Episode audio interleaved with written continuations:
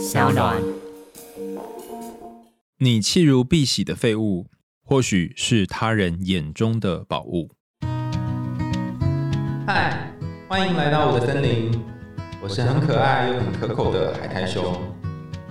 海苔熊心里话，在这里陪着你。各位听众朋友，大家好，欢迎回到海苔熊心里话，我是海苔熊。今天想要带大家来一起听一个骇人听闻的故事，真的是骇人听闻哦，因为它故事标题叫做《锦鲤的三颗脑袋》。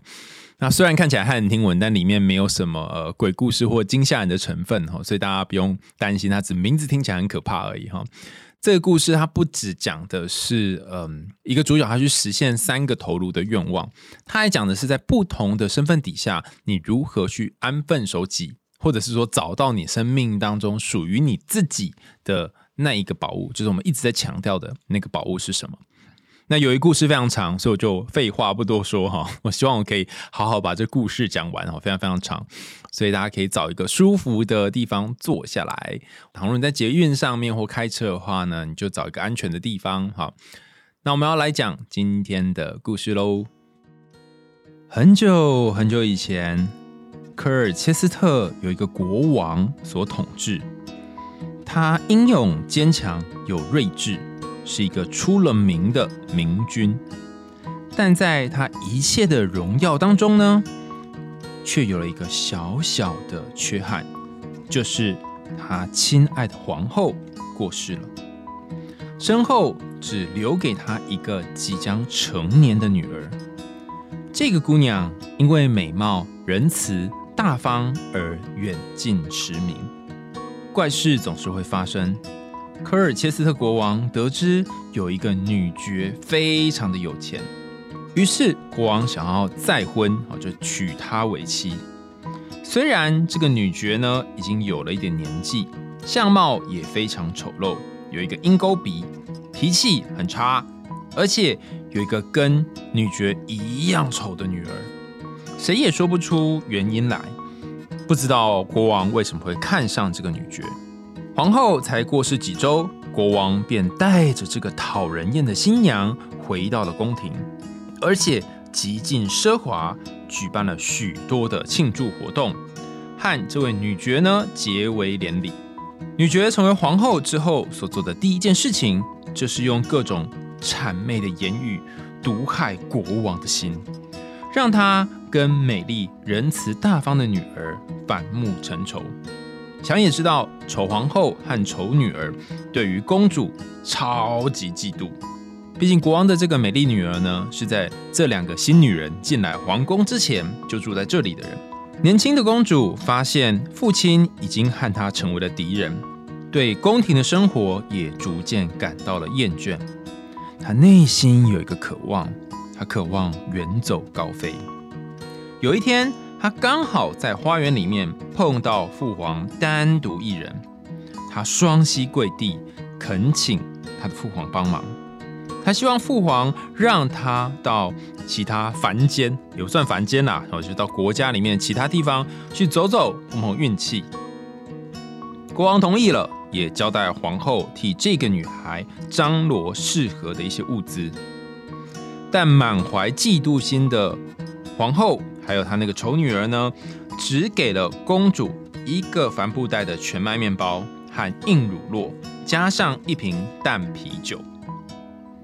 虽然这对国王的女儿是少的可悲的嫁妆，但是公主的自尊心很高，从不抱怨。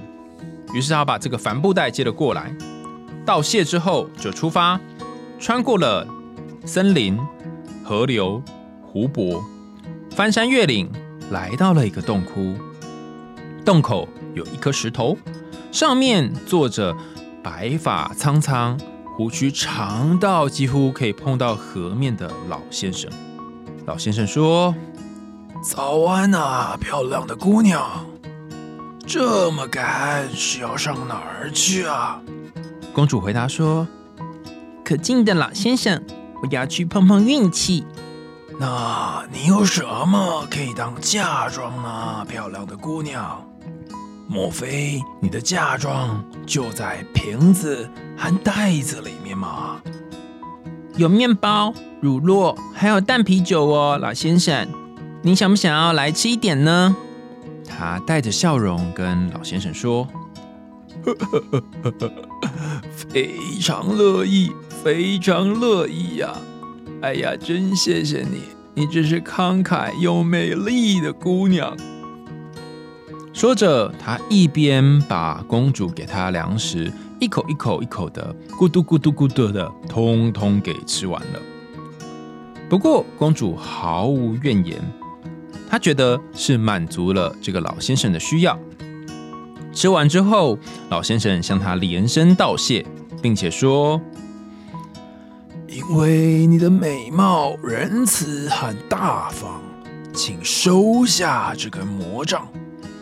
当你碰上浓密带刺的这个树篱，就那些荆棘觉得好像穿不过去的时候，只要使用这根魔杖敲三下，你每敲一下就说：“荆棘啊，荆棘，请让我过去。”那它就会为你打开一条通道。然后，当你来到一个水井的时候，你就在井的边缘坐下，不管看到什么，都不要露出惊讶的样子。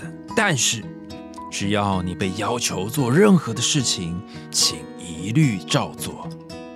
说完，老先生便走出了洞穴，公主则出发上路。一阵子之后，他碰到了高耸浓密的荆棘森林，但是他用魔杖咚咚咚敲了三下，然后说荆棘，荆棘，请让我过去。荆棘随即打开一条宽敞的通道放行。他就这样来到了水井旁边，坐在那里。他才刚坐下不久呢，就有一个没有身体的黄金骷髅头穿过井水升了上来，然后边升边唱着。洗洗我，梳理我，将我放在斜坡上晾干，让我漂漂亮亮地看路人。公主听完黄金头颅唱的歌之后呢，她就善良的回应了这个黄金头颅说：“当然好啊。”于是她便抽出身上的银色梳子，将那颗头颅放在怀里，梳起了头发。梳完头发之后呢，动作轻柔的把它抬起来，放在盛开着报春花的斜坡上面晾干它。他才刚忙完，井底就有另外一颗头颅冒出来。出现的时候依然唱着：“洗洗我，梳梳我，轻轻把我放在斜坡上晾干，让我好好漂漂亮亮地看路人。”于是公主又做了一模一样的事。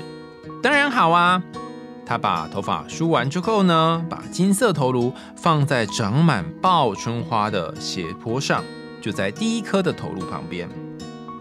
如同各位所预期的，接下来就在井底咕嘟咕嘟的冒出了第三颗头颅，一样一边唱着那首熟悉的歌：“洗洗我，梳梳我，将我轻轻放在斜坡上晾干，让我漂漂亮亮地看路人。”公主一样非常善良的把第三颗头颅梳洗完之后，然后轻轻的放在报春花的斜坡上，然后三颗头颅摆在一起，黄金头颅排成一排，看起来非常壮观。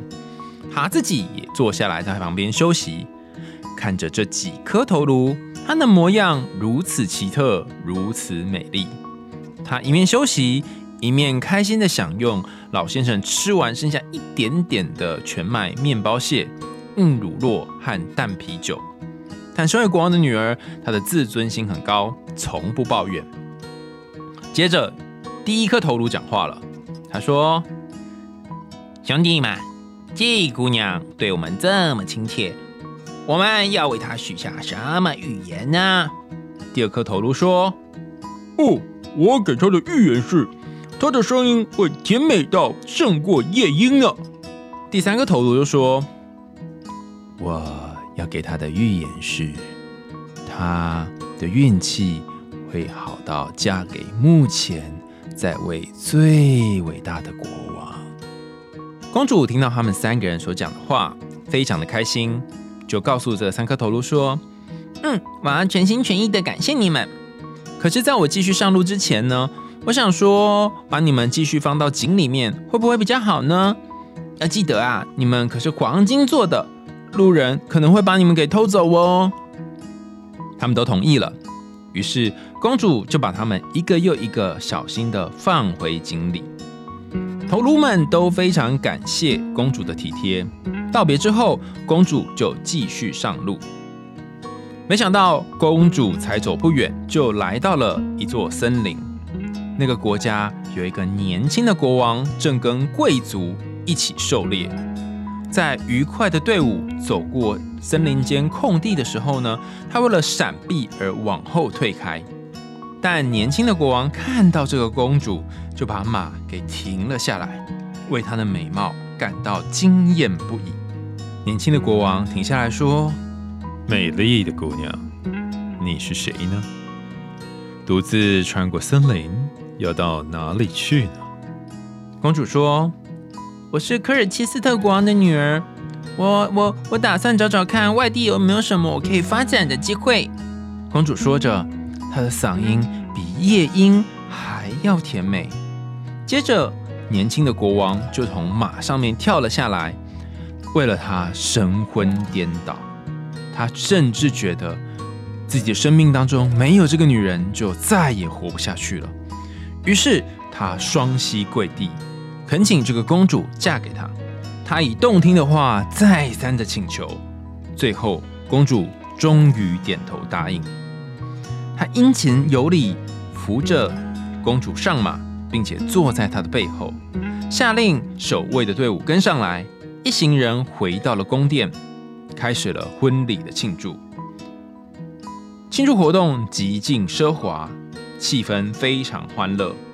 这对快乐的新婚夫妇下令准备好皇家马车，出发回访科尔切斯特的国王。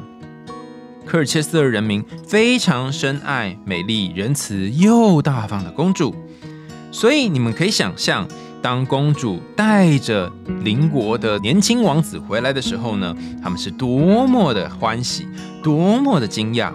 所以一路上钟声齐鸣，旗鼓飞扬，人们高喊着“万岁，万岁”，一片喜气洋洋的样子。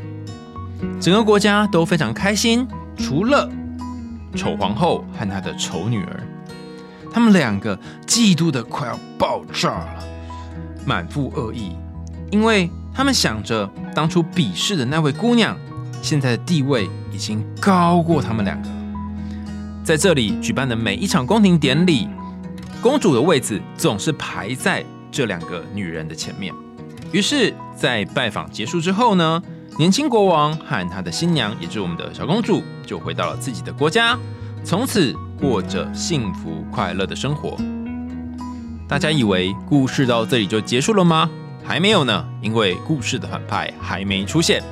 接下来就是那个丑公主和丑皇后的故事了。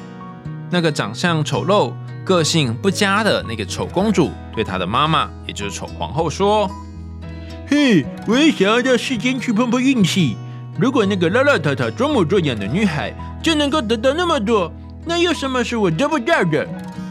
于是他和母亲都同意了，让他带了丝绸的洋装，还有毛皮大衣，除了一大瓶西班牙马拉加酒，还给他糖粉、杏仁以及各式各样的甜食。这些种种的装扮，很适合皇室身份的他当做嫁妆。有了这些物资，丑公主就出发上路。她循着前面一位，就是那个漂亮小公主的路来走。不久之后呢，他就遇到了蓄着白色长长胡子的老先生。他一样坐在洞穴口旁边的石块上面。然后他看到了丑公主，就跟丑公主打招呼说：“早啊！”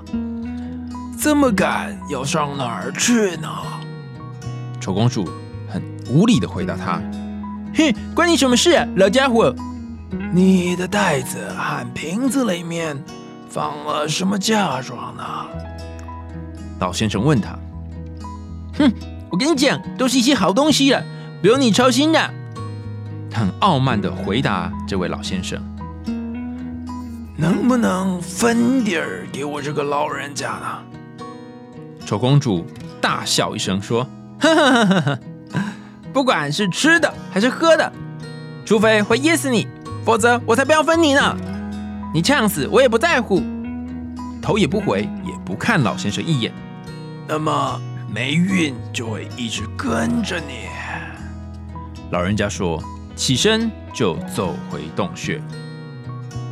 他继续上路，走了一阵子之后，来到那个浓密带着刺的荆棘森林。他看到在刺当中有一个缝隙，就试着钻过去。但他还走到中央，那些刺便聚拢上来，又刮又扯，弄得他浑身是伤。好不容易才穿了过去，但身上流满了鲜血。于是他只好前往水井那里。看到井水坐在边缘，想要清洗伤口，但是他才把手探进水里，就有一颗黄金骷髅头浮上来，一面唱着那首熟悉的歌：“洗洗我，梳梳我，将我轻轻放在斜坡上晾干，让我漂漂亮亮地看路人。”丑公主听完了这首歌，非常生气地说：“哼，想都别想，我我要先洗我自己。”说完，她就用酒瓶砰敲的那个脑袋，让它沉到水里去。但她又浮了上来。第二颗脑袋也是边唱歌边冒出来说：“洗洗我，梳梳我，将我轻轻放在斜坡上晾干，让我漂漂亮亮地看路人。”哼，我才不要嘞！我要先洗自己的手跟脸，然然然后然后我要来吃晚餐了。于是他用酒瓶残忍的往第二颗头颅狠狠一敲，咚！两颗头颅都往水里面闪躲，但他们样子都很狼狈，而且频频滴水。再次浮上水面的时候呢，第三颗头颅也跟着浮了上来，同样的在唱着那首熟悉的歌：“洗洗我，梳梳我，将我紧紧放在斜坡上晾干，让我漂漂亮亮地看路人。”到了这个时候，丑公主已经清理好自己。坐在报春花遍布的斜坡上面，满嘴都是糖粉和杏仁，然后一样怒斥着对着第三个头颅说：“哼，我才不要嘞！我不是洗衣工啦，我也不是理发师哦。你、你、你要、你们要洗哈，拿这个自己去洗，自己去梳的。”于是他就把马拉加空酒瓶往三颗头颅那边使劲儿一丢，但是这一次他们并未闪躲。只是互相看着对方三颗头颅，开始叽叽喳喳的讨论。其中一颗头颅说：“哎，这个粗鲁姑娘真的是没有礼貌耶！我们要替他许下什么预言呢？”“嗯，我预言哈，她原本的脸上就会长出斑点。”第二颗头颅说：“我预言他的声音哦，会跟乌鸦一样沙哑，讲话就像有满嘴的食物一样。”第三颗头颅说：“我预言他会很高兴的嫁给补鞋匠。”然后三颗头颅纷纷沉入水井里，再也没有出现。丑公主就继续上路了。但是当她来到了镇上，孩子们因为看到她那张布满斑点的丑脸，惊吓的尖叫着离开。她试着告诉他们。她可是科尔切斯特国王的女儿，但声音尖利的像是长了脚的一只鸡，干哑的有如乌鸦。她讲了什么，谁也听不懂，因为他讲话的感觉就像是嘴里不不不塞了多食物一样。镇上恰好有一个补鞋匠，不久前才替一个很可怜的老隐士补完了鞋子。隐士身上没有钱，拿一帖神奇的药膏作为报酬。这个药恰好可以治疗好脸上的斑，另外还有一瓶药水，可以去除声音的沙哑。看到丑公主愁云惨雾、苦恼不堪，补鞋匠就走上前去，从药瓶里面倒出几滴给她，接着从她华美的服饰和咬字变清楚的说话方式，得知她果真是国王的女儿，于是就狡猾的说。如果愿意，可以接受她为丈夫，他会想办法治好她。悲惨的丑公主经历了这么多磨难，一边啜泣着说：“嗯，好了，什么都我都愿意做了，什么我都愿意做啊。”于是两个人就结为连理。补鞋匠立刻跟妻子出发去拜访科尔切斯特国王，但是没有人敲钟庆贺，也没有人击鼓欢庆。看到披着兽皮的补鞋匠和一身绸缎的妻子，民众并未高喊万岁。而是放声大笑，他们纷纷笑着，哈哈哈！原来这个丑丑的公主竟然和一个补鞋匠结婚了。至于丑皇后呢，她气急攻心，失望透顶，最后发疯了，在愤恨当中上吊而死。国王也能够摆脱这个丑皇后，相当满意，于是他送了一百磅给补鞋匠。让他带着丑新娘去忙自己的事情。丑鞋匠心满意足，照做了。因为一百磅对于很穷的补鞋匠来说，简直意义非凡。于是夫妻一同前往王国的偏远地区。补鞋匠一边忙着替人补鞋，而丑公主则替补鞋匠去制作工作用的丝线。常年下来，过着不幸福。不快乐也不美满的日子。大家听完这个故事之后有什么想法呢？这是一个很长的故事哈，那它有很多的母题呢。我在猜，嗯，可能先前一直以来有追踪我们节目的人都大略可以抓到几个点哈。第一个最常见的母题就是失婚的国王。这个失婚国王不是说国王他跟他的太太离婚哈，而是太太挂点了哈。其实我觉得蛮奇怪的是，统计上面来说，应该男生会活比较短才对。但为什么在故事里面通常都是太太先死呢？哈，这个太太先死，其实在我们前面很多集都有谈到类似的概念啊，是指阴性力量的死亡。就是随着年纪的长大，随着我们开始工作，开始投入职场社会，你那些呃阳性的，然后想要跟别人拼搏的、打斗的这些力量，就是国王的这个位置，国王的这个角色会越来越明显。相形之下，那个柔软的、然后陪伴的、照顾的、仁慈的阴性的角色就会越来越少，到最后甚至生病，然后死掉了。所以，这个死掉的皇后不是指这些国王真的都很衰哈，皇后都会死掉，而是指当一个皇后过世的时候，你势必得要找另外一个阴性的力量来填补。那这个阴性力量填补上去，你才会成为一个平衡的王朝。你可以把这个王朝想象是一个呃。一个人的内在的自我，哈，所以他必须要有两股力量都有。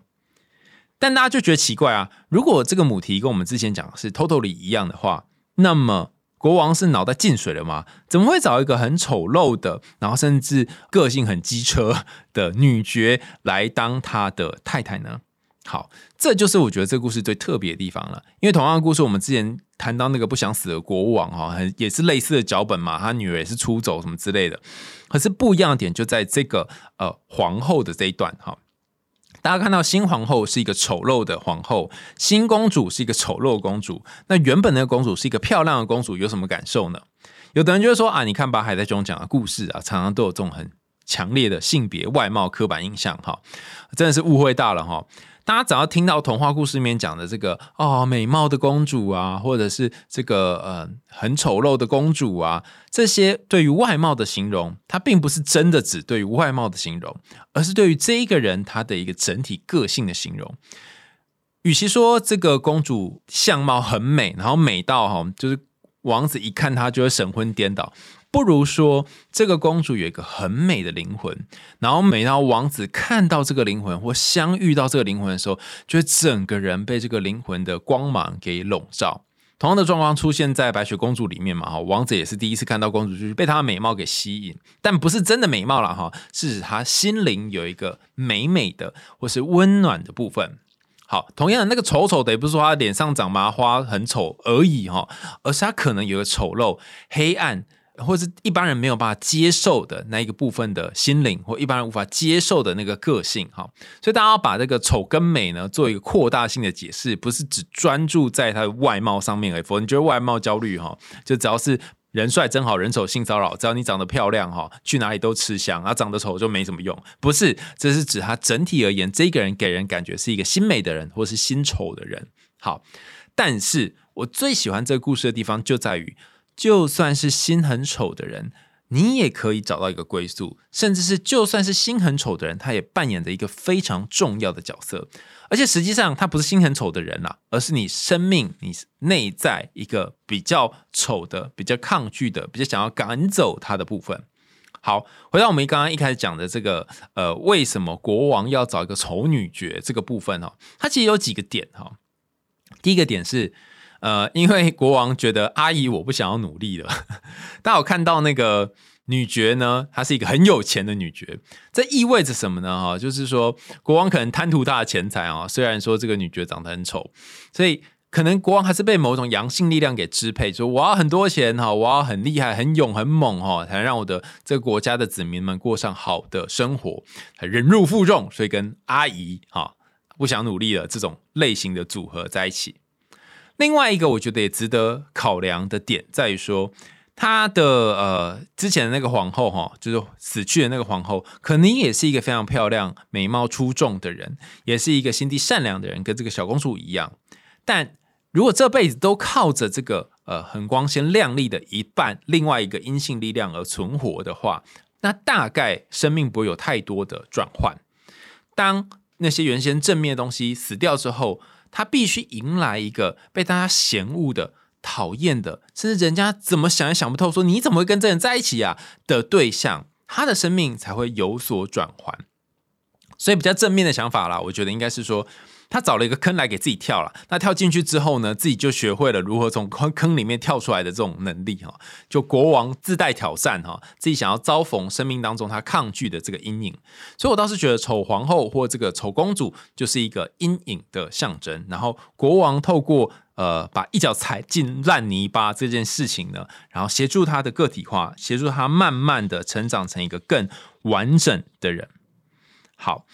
那这里面的这几个角色呢，各自有不同值得我们关切的地方哈。比方说，我们刚刚一开始谈到科尔切斯特的国王呢，他象征着权力跟权威、英勇跟睿智，所以，所以他可能有一个领导者的形象。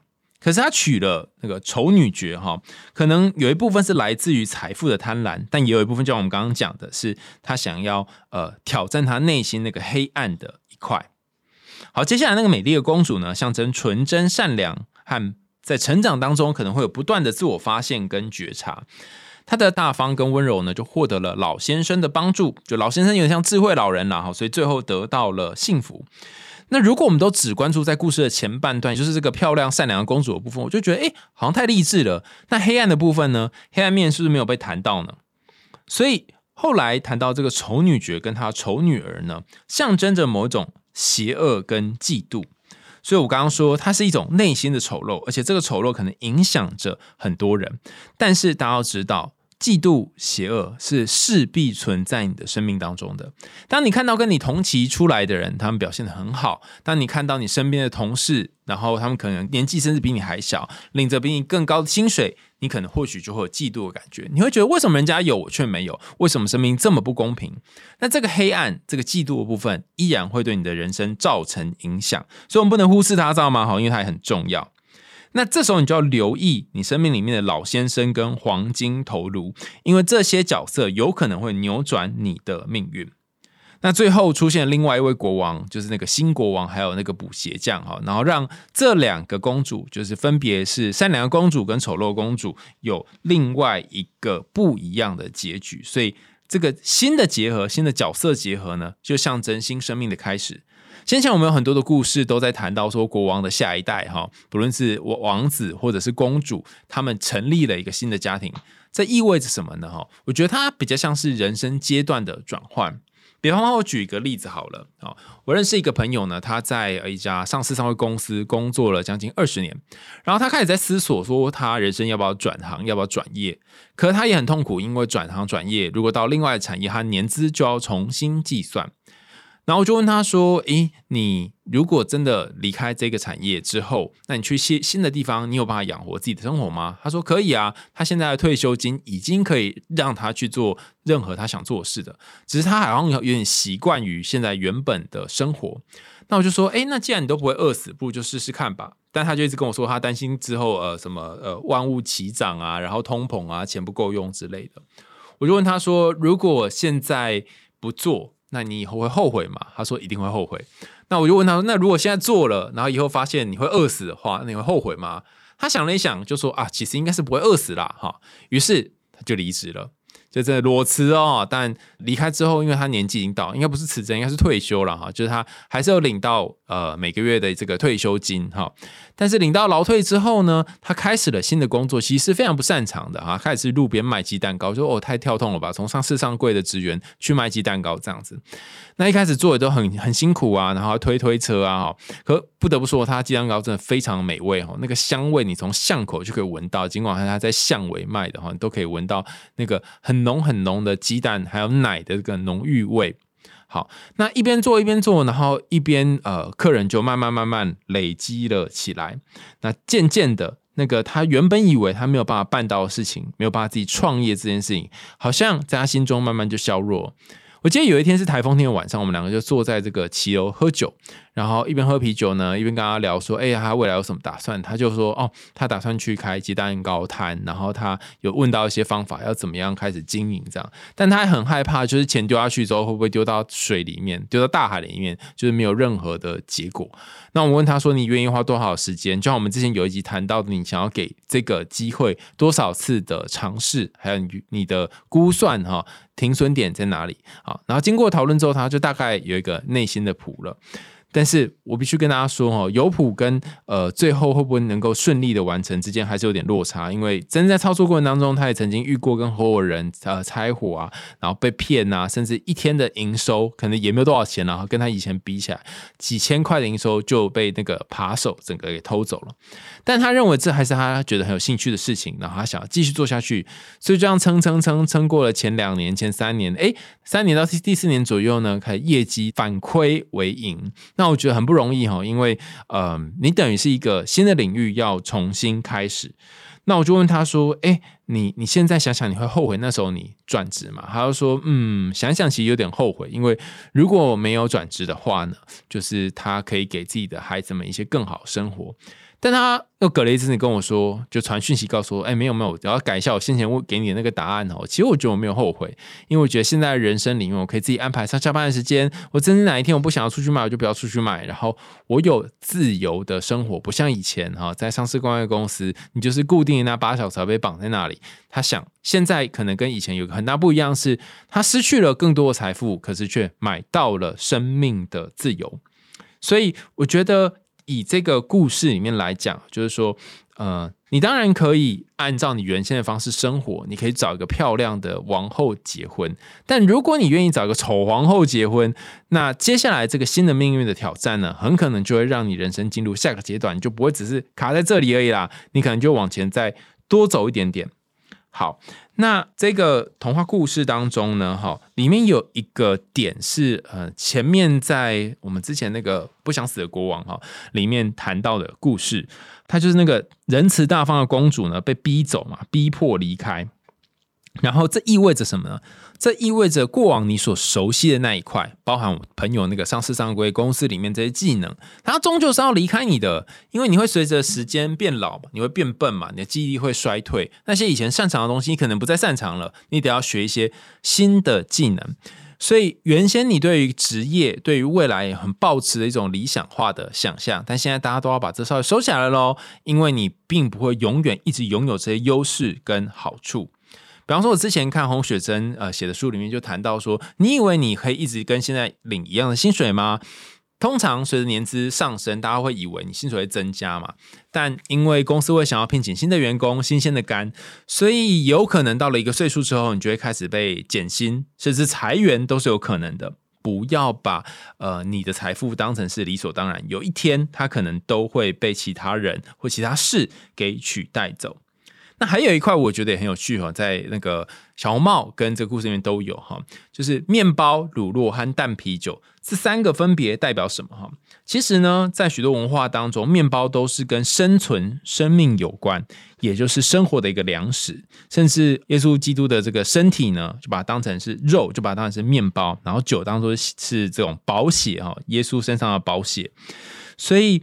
呃，这些食物都象征的是诶生命跟心灵一种充满的感觉，所以不论是哪个公主，她上路总是会带这些东西哦。乳酪也是一样，繁荣的时候才有办法生产出来的东西，这样子。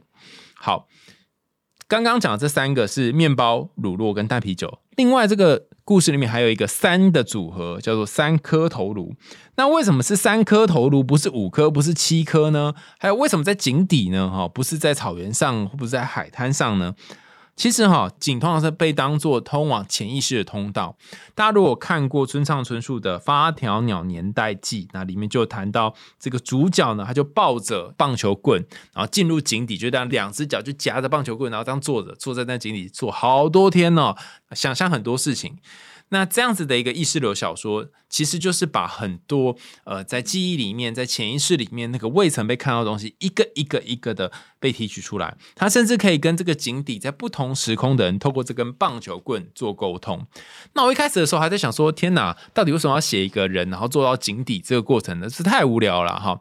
但后来我发现，其实这个故事主角呢，哈，他呃因为跟妻子的关系不好。然后，呃，弄丢了妻子的猫。那在找猫的过程当中呢，潜到这个谷底，其实也是因为他的呃，这孤独的按钮被打开了。他开始试着去连接内心深处那个他一个人很痛苦的感觉，或者是很孤单的感觉。你可以自己想象一下啊，如果你坐在井底，然后旁边声音都听不到，你只能看到最上面有一个一小圈圆圆的光，那甚至日夜你都站在那里。有时候月亮会经过，有时候月亮不会经过。那感觉有多么的不舒服，可他却在井底做了这么长的时间。所以井，我认为它是一个修炼的场地了哈。啊，大家不要学他，真的到井底去做哦，因为井可能很长，然后你可能有办法下去，可是却没有办法上来。另外，为什么是在水里呢？哈，就水代表是什么呢？哈，就那个井里面水代表是什么？我之前在写论文的时候有查过水的象征跟隐喻哈，但其实水它有各式各样不同的面向，包含哈有一篇论文叫做 Rock 啊 Symbol of Self in the Process of Individualization Economy Transformation in Sample Therapy，它简单来说就是在讲说呃一些石头啊或水在呃我们的。沙油治疗当中所扮演的角色。那这篇研究，他找了一个中年的女性，然后利用她的沙油治疗过程写成一个 case study，然后发现，哎，岩石的象征，还有呃水的象征，都代表一些变与不变。那你就说，哈，为什么要讲岩石？大家记得吗？在这个洞穴的口，应该是有岩石吧？哈，所以老人应该是坐在岩石的旁边。所以岩石其实是一种不变、稳定的感觉，就像。故事里面的老人一样，给人一种不变稳不不变稳定的感受。然后那个流动的水，其实就是一种滋养、恢复、照顾的感受。当然，也有可能有水有石头就跟坟墓有关哦，所以也可能跟死亡相关，因为老跟死其实很接近嘛。啊，另外一篇研究发现说，哎，有时候原来水也有像是镜子一样的象征意义。镜子通常代表的是反应 （reflection）。在东方的文化、童话还有其他文学当中呢，都象征着能够反映，就是照到自我，或者是能够照见自己开明的心灵。所以，呃，这些在水井里面的骷髅呢，它某种程度上面是反映了捡起这骷髅来的这个女孩内心闪闪发亮的部分。那还有一篇呢，是研究啊茉莉花哈，茉莉花的象征。他发现，哎，茉莉花在治疗当中呢，象征着治疗的品质，就是治疗品质如果有一些变化的话，茉莉花的象征在沙盘里面也会出现一些变化。还有就是盐跟水，盐跟智慧，就是耶稣基督的那个盐和光哈，也和水有关。呃，因为从水当中呢，可以提取出盐分。最后一篇呢，分析了儿童在沙油当中和水互动的一些原型符号。比方说，水呢可以分析成垂直运动跟水平的运动。垂直运动就是呃，大家可以想象嘛，把东西放到水里面，把东西拿出来，就是你的这个运动是垂直的。水平可能可以把它想象成像船，然后在水面上面这样移动来移动去这样。那发现说，哎，原来垂直跟水平运动是不一样的。好，那还有一个运运动是那种放入跟煮沸。好，那在这一篇文献里面谈到说，放入跟煮沸呢，可以被解释成母亲喂养婴儿，因为。假设你在喝奶的时候，总是要先把乳头放到你嘴巴里面嘛，先放入。那你不可能煮妈妈的乳头，所以那个煮沸意思就是让这一个原本是呃不能吃的东西变成可以吃。所以在吃奶的过程当中呢，婴儿也会有一种哦，我得到了爱的感觉。但是要先经过一个煮沸，就是妈妈的这个奶是经过在身体里面已经煮沸过的。好，所以当一个孩子把东西放到锅子里面准备煮沸的时候，或许跟这个喂养母亲的喂养有关。然后前面讲到沉入水里面，还有从水里面拿出来，其实有点像是资源获取这个桥段。你看哦，金银斧头就在讲这件事嘛，哈，你从这个湖里面，应该是应该是湖吧，湖边女神拿出斧头，或是掉进斧头，就是失去某些资源，拿出某些资源的过程。好，那被冲走代表是开始转变。等这个象征哦，也就是说，哦，你原本在这个地方，但是被水冲走了，所以到另外一个状态底下，变成不在这个位置。那最后波动和固定呢？这件事情被解释成为克服困难和创造稳定。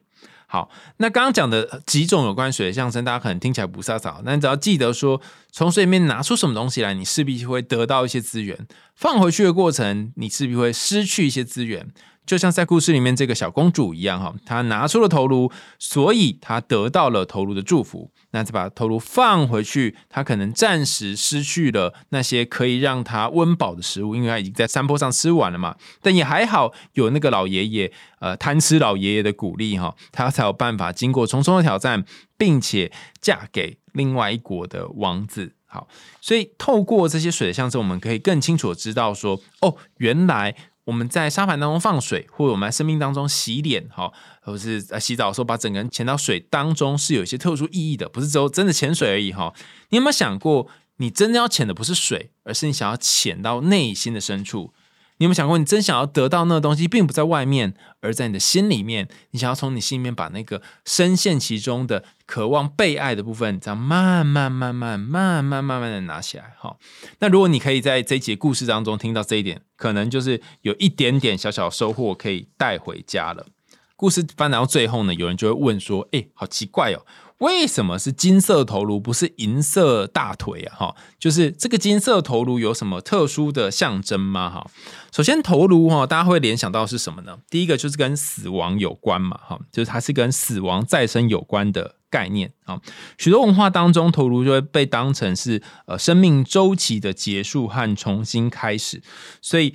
呃，从水中浮出，我觉得相对应的有点像是说，它再从水里面诞生出来，或是再从水里面被重新洗净而出来，然后就是从一个无生命变成一个生命的过程。接下来头颅它也可能代表某一种智慧跟知识，也就是说，嗯，你可能可以从这些头颅身上学到某一些你在其他地方学不到的东西。那这个知识可能是文字，可能是语言，可能是记录在某些地方。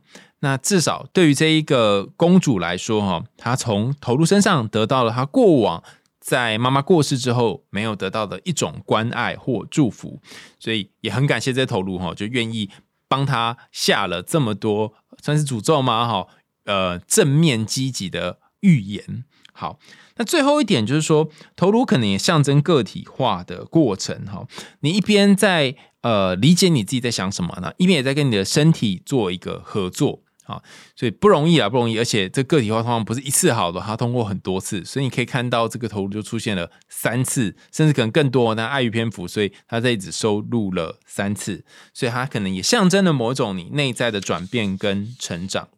好，那有的人就会好奇说：，哎，如果丑公主哈是国王的阴影？美公主呢是国王理想化的这个女性形象，那国王最后他选了两个公主嘛，就应该说那公主后面不是做两个选择吗？哈，丑公主就要拒绝梳头嘛，然后美公主呢就决定呢去梳头。然后他们下场也不一样哈，丑公主呢嫁给治好她声音的这个补鞋匠，然后美公主嫁给邻国的王子。那这有没有什么特殊的意义啊？哈，因为他们似乎都是这个国王的分灵体啊，只是是不同的部分而已。其实我觉得这个故事的这两个公主呢，可以视为国王对两个女性角色的期待。首先，丑公主呢是国王的阴影哈，表示这个国王至少在他国家里面有许多的不完美或者一些害怕跟恐惧。那他拒绝梳理骷髅头呢，可能是象征着国王他对自己不满意了。你看哦。国王已经年纪大了，很可能再就要挂点了，再就变成这个丑的骷髅头的其中一个了。所以当他说“呃，我才不要帮你梳头”的时候，是不是也某种程度上在抗拒说他正正在变老，甚至有一天会死去的这一个他已经目前暂时无法接受的状态呢？哈，这是我们值得去思索的。那另外一个美公主呢，是相形之下一个比较理想化的女性形象，代表对于。完美和理想的追求，而且想要维持某一种形态，好，然后拿这个形态嫁给了邻国的王子，所以我觉得这比较像是某种偶包啦，或人设哈。可是如果你永远只有偶包跟人设的话呢，那呃，你不一定能够真正感觉到幸福快乐，而是这两个部分你都要有。所以，我我整体的感觉是说，这两个公主在故事里面都占有同样的分量。你要一方面面对自己的不完美。一方面也要呃去追求有更好的生活，我觉得这个超级超级超级宇宙无敌爆难哈，因为要给自己标准，那又不能给自己太过严苛的标准哈。但是呃，至少这故事它把前后两段哈，包含漂亮公主跟丑公主的遭遇都讲得非常非常清楚。所以下一次当你在做人生决定的时候呢，你也可以问自己说：我今天要当丑公主还是当漂亮公主呢？好，我今天想要呃造福人群，还是只在意我自己呢？这后面的后果，我有办法承担得起吗？我愿意嫁给补鞋匠吗？一次又一次问这样的问题，一次一次的重新提升自我的觉察。那就算你最后一直当丑公主，甚至变成丑女爵了，那也没有关系，因为在故事的最后，这个女爵的死亡呢，就跟她有点模仿白雪公主的这个坏皇后被那个铁鞋烫死哈，也意味着说。国王他终于克服了内在的某种恐惧，包含对于女性有钱的恐惧，或是对于呃某一种负面的内心能量的恐惧。我不确定是不是克服了，但有可能他就是压抑，然后之后隔一阵子就会再出来之类的哈。但是呃，某些文化当中的确会把死亡当成是一种新生，所以或许这个。呃，丑皇后死掉之后，哎，他就变成第四颗金色头颅也不一定。然后下一次去冒险的人呢，可能就是国王本王哈。所以大家可以想想看哦，如果是你，你会怎么在写这个呃三颗头颅的故事，把它改编成四颗头颅哈，然后写三颗头颅的下集。好，又来到节目的尾声啦，感谢大家收听。不知道大家听完这一集三颗头颅的故事有什么想法呢？你看，我就说吧，没有很可怕吧？哈，只是它内容有一点复杂，因为它牵涉到各个不同的角色，阿尼玛跟阿尼玛之间的关联。那我也尽量努力用一般人第一次可以听懂的方法来分享了。如果你有任何想要听的故事，或者是你有想要说的话，那欢迎在节目下面留言告诉我们，敲碗哈，然后我们会尽量安排到故事节目当中。那如果你有一些疑难杂症，你也可以写信到海苔熊信箱。如果你喜欢这本书呢，我们在 show note 的地方有这本书的连接，可以找来读读这一本有趣的书籍。那我们海苔熊心里话就下次见喽，拜拜。